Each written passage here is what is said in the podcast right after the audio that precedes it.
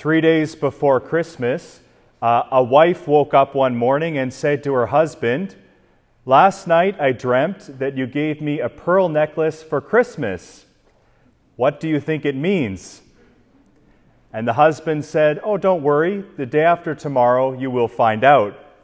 So the woman went to sleep again and the next morning woke up and said to her husband, "Honey, last night again I dreamt that for Christmas you would give me a pearl necklace." And with a glint in her eye says, "What do you think that that means?"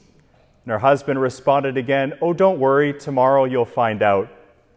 Tomorrow morning she woke up again and she said to her husband, "Honey, last night again I dreamt that you'd give me a pearl necklace for Christmas. What do you think it means?" And he said, "Oh, tomorrow, or this evening rather, you will find out."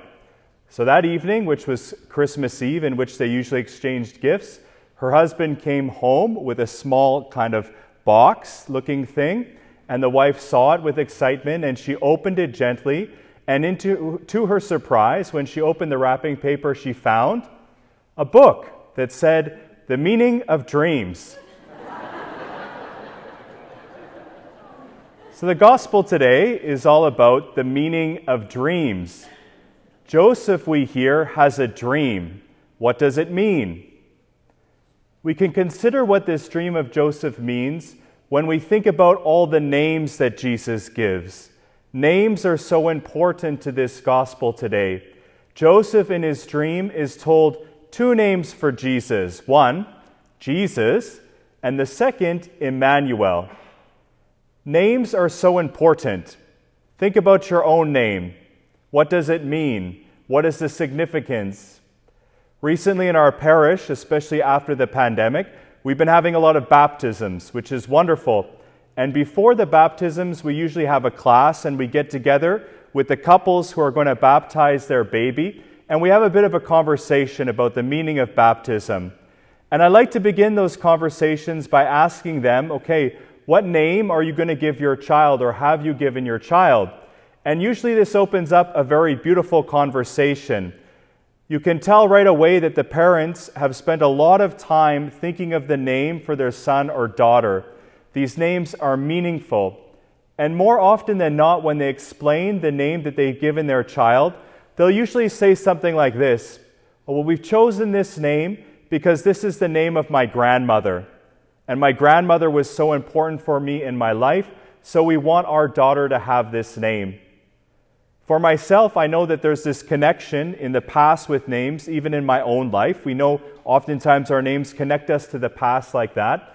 So my middle name is Conrad, and growing up I always felt it's strange because it was spelt with a K, which is the German style, not with a C, and I never really understood why I had this name, until later on when I was maybe in high school, I found out that I was named actually for a Franciscan monk who was from a small village in Bavaria, where my grandfather had grown up. It's called Altötting, and there was a famous shrine there to Our Lady. I was very popular actually with Benedict the sixteenth, but anyway, this Capuchin friar was known for his charity, and he was very famous in this region, and this is why ultimately I have the middle name Conrad. I'm named after him.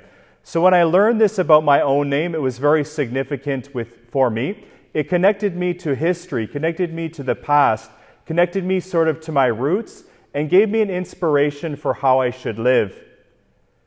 Jesus in the gospel, by the fact he's given the name Emmanuel, connects him to God's plan of salvation history.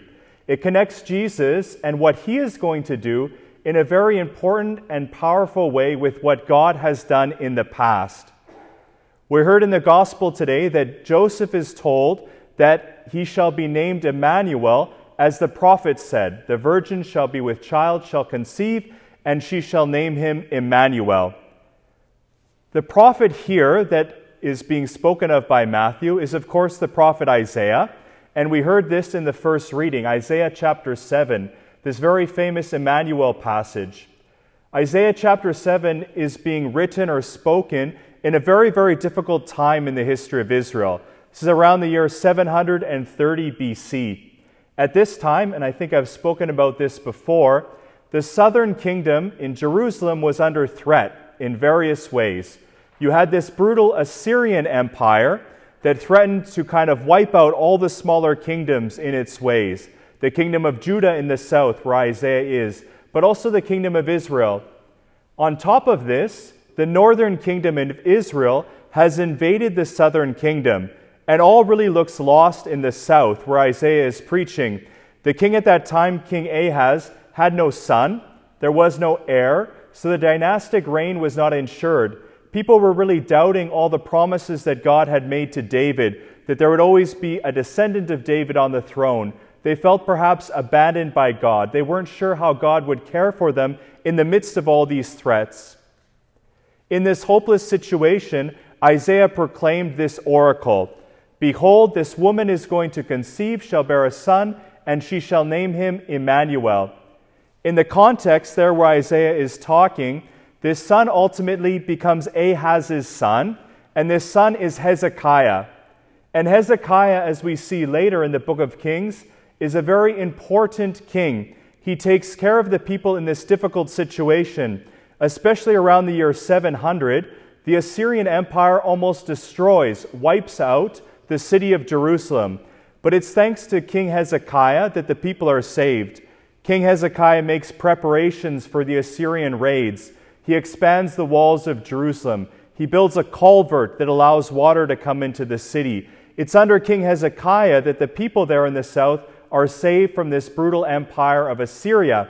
And the people truly understood that Hezekiah was for them, God with them. It was through Hezekiah that the people were being cared for by God, being saved, being liberated.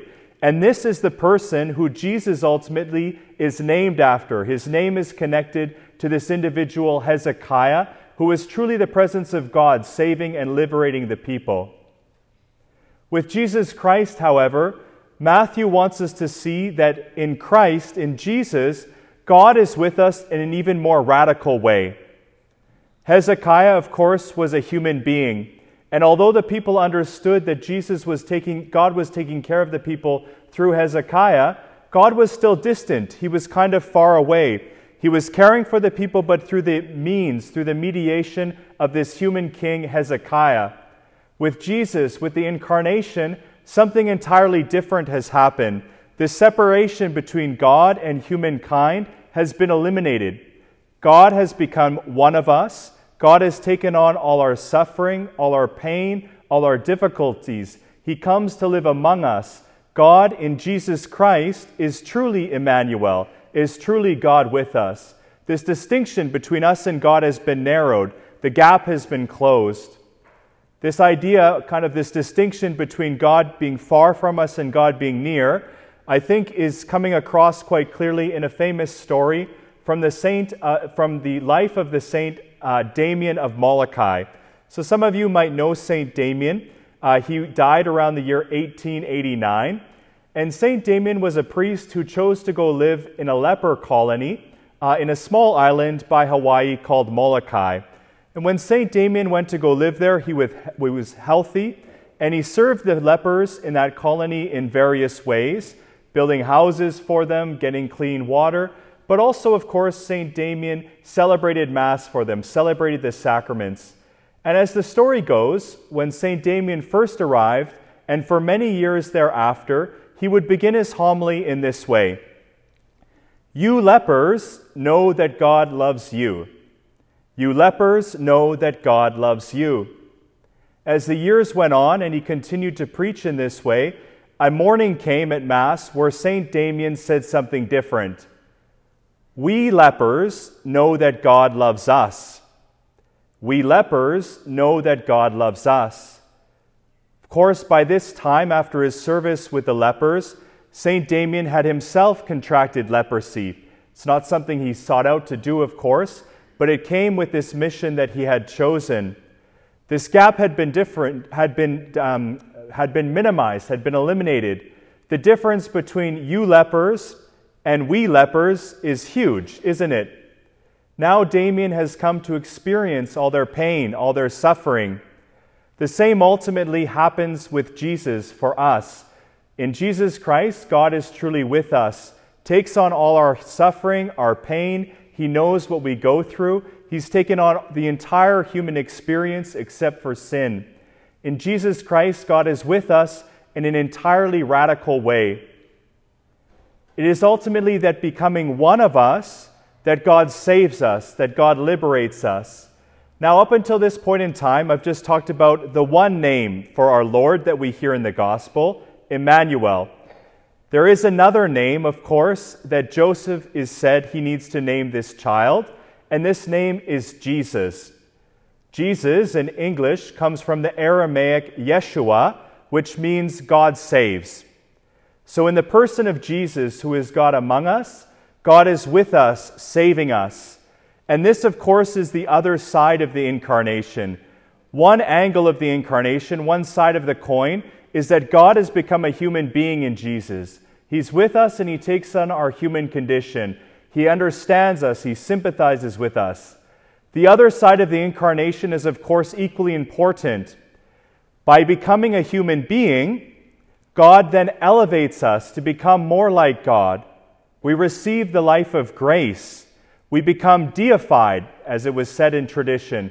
We become slowly but surely more to reflect the life of God in our own existence. We become more like God. We come to have eternal life. We come to live like God. We come to love like God. Ultimately then, Jesus, by becoming so close to us, becomes a human being, but ultimately goes on to save us, to making us become more like God, more like himself.